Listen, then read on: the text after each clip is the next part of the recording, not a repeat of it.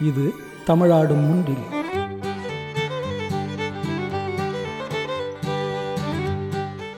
நான் சிராப்பள்ளி மாதேவன் பேசுகிறேன்.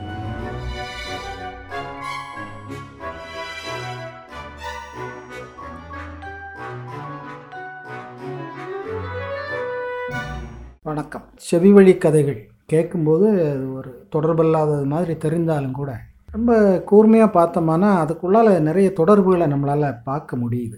குமரி மாவட்டத்தில் இருக்கிற முப்பந்தரம்.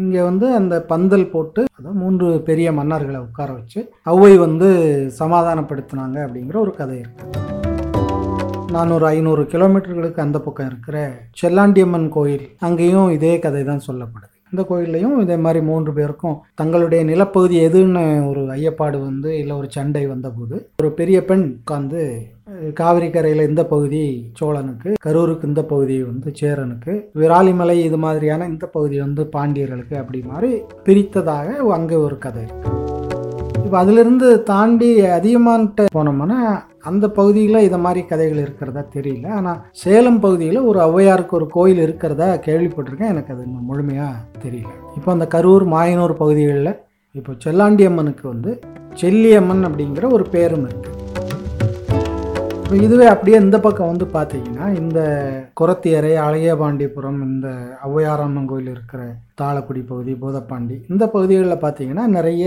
செல்லி அப்படிங்கிற பேர் வந்து ரொம்ப சாதாரணமாக நிறைய பெண்களுக்கு வைக்கப்பட்டிருக்கதை பார்க்கலாம். குரத்தீரைக்கு பக்கத்தில் கடுக்கரையில் பார்த்தீங்கன்னா வடக்குவா செல்லி அப்படிங்கிற ஒரு கோயிலே இருக்குது அப்போ இந்த பேர் பழக்கம் இங்கே அதிகமாக இருக்குது இன்னொன்று பார்த்தோம்னா ஔவையார் அப்படிங்கிற அந்த பேர் வந்து இந்த நாஞ்சிநாட்டு பகுதியில் ஆணுக்கும் பெண்ணுக்கும் வைப்பாங்க. நிறைய ஆண்களுக்கும் ஔவையாருங்கிற பேர் இருக்கும். நிறைய பெண்களுக்கும் ஔவையாருங்கிற பேர் இருக்கும். அதனால் அடமொழியோடு கூப்பிடுற அளவுக்கு ஒவ்வொரு ஊர்லேயுமே ஔவையார் வந்து நிறைய பேர் இருப்பாங்க. இந்த ஔவையாருங்கிற பேரை வெளியில் வேறு தமிழ்நாட்டினுடைய பிற பகுதிகளில் அந்த அளவுக்கு வச்சுருக்காங்களான்னு தெரியல. இப்போ இதெல்லாம் வச்சு தான் நம்ம வந்து இந்த பகுதியில் நாஞ்சில் பொருணனோடும் அந்த பகுதியில் தகடூரில் வந்து அதிகமானோடும் இருந்த ஒரு ஔவை வந்து ஒரே ஔவையாக இருப்பதற்கான வாய்ப்புகள் அதிகம் அப்படின்னு பார்க்குறோம். அதியனூருக்கும் அங்கே இருக்கிற தகடூருக்கும் இடைப்பட்ட ஒரு நடுவில் இருக்கிற ஊர் தான் இந்த மாயனூர். அந்த மாயனூரில் சொல்லப்படுற கதை அந்த மூன்று மன்னர்களை உட்கார வச்சு அவங்கள வந்து சமாதானப்படுத்தினாங்க அப்படின்னு சொல்லப்படுற கதை அப்படியே தென்பகுதியில் வந்து முப்பந்தரத்துலையும் சொல்லப்படுது. பெரிய வியப்பு என்ன அப்படின்னு பார்த்தீங்கன்னா புறநானூற்றில் மொத்தம் நானூறு பாடல்கள் இருக்கு. இந்த நானூறு பாடல்களில் சேர சோழ பாண்டியர் மூன்று மன்னர்களும் சேர்ந்து இருப்பது மாதிரி மூன்று மன்னர்களை பற்றி பாடுற ஒரே ஒரு பாடல் தான் இருக்குது அந்த ஒரே ஒரு பாடலை எழுதியது இந்த ஔவை தான். அவங்க எப்படி எழுதுறாங்க அப்படின்னா மூன்று பேரும் உட்கார்ந்துருக்காங்க அவங்க போய் பார்க்குறாங்க. வரலாற்று ஆய்வாளர்கள் இது அதியமானுக்காக ஔவை தூது வந்த ஒரு நிகழ்வு அப்படின்னு குறிப்பிடுறாங்க. அந்த தூது வந்த நிகழ்வை அவங்க இப்படி விளக்குறாங்க. ஔவை வந்து அந்த இடத்துல பார்க்கும்போது அங்கே மாரி வெண்கோ அப்படிங்கிற சேர மன்னன் இருக்கிறான். காணப்பேரையில் எரிந்த உக்கரப்பெருவழுதி அப்படிங்கிற ஒரு பாண்டியன் இருக்கிறான். பெருநற்கிள்ளி அப்படிங்கிற சோழன் இருக்கிறான். இந்த மூன்று பேரும் அங்கே இருக்கிறாங்க. இந்த மூன்று பேரையும் பார்த்து தான் ஔவை வந்து இந்த பாடலை பாடுறாங்க. எப்படின்னா நீங்கள் வந்து எவ்வளவு பெரிய நிலப்பரப்பை எவ்வளவு பெரிய நாட்டை வேண்டுமானாலும் உங்கள் ஆளுகைக்குள்ளால் வச்சுருக்கீங்க அதெல்லாம் நிலைக்க போவதில்லை. நீங்கள் யாராவது இறந்து போனால் அந்த நாடு வந்து நாம் அறிந்தே இராத ஒரு எதிரி கையில் கூட அந்த நாடு போயிடலாம். அதனால் நீங்கள் என்ன பண்ணுங்கள் மக்களுக்கு நல்ல விஷயங்களை செய்யுங்க. நீங்கள் நல்லா சாப்பிடுங்க நல்ல மது அருந்துங்கள் நல்ல மகிழ்ச்சியோடு இருங்கள். உங்கள் மக்களை உங்களுடைய ஆளுகைக்கு உட்பட்டு இருக்கிற மக்களையும் அதே மாதிரி அவங்களுக்கு பசி இல்லாது அவங்க மகிழ்வோடு இருக்கிற மாதிரி நல்லா பார்த்துக்குங்க.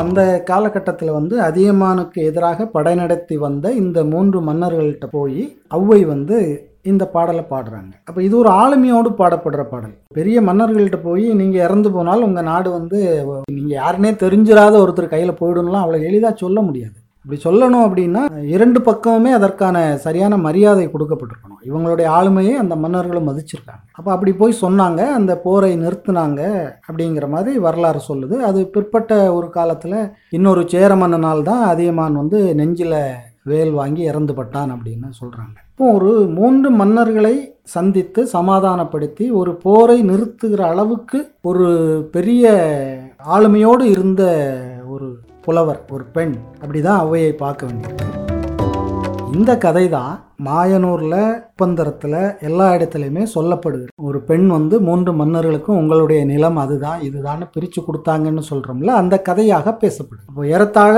இந்த கதையும் ஔவை எழுதின பாடலும் ஒரே மாதிரி தான் இருக்குது ஒருவேளை இந்த பாடலுக்கான விளக்கத்தை கூட ஏதோ ஒரு காலத்தில் யாரோ ஒருத்தர் வந்து இப்படியான கதையாக கூட மாற்றியிருக்க வாய்ப்பு இருக்குது ஒரு கட்டத்துக்கு அப்புறம் ஔவைக்கு என்ன நடந்ததுன்னு தெரியல. இந்த அவ்வை வந்து பார்த்தீங்கன்னா ஒருவேளை அவ்வைக்கு என்ன நடந்ததுங்கிறத வரும் தொடர்களிலே கேட்கலாம். இது தமிழ்நாடு முன்னில் நான் சிராப்பள்ளி மாதேவன். நன்றி.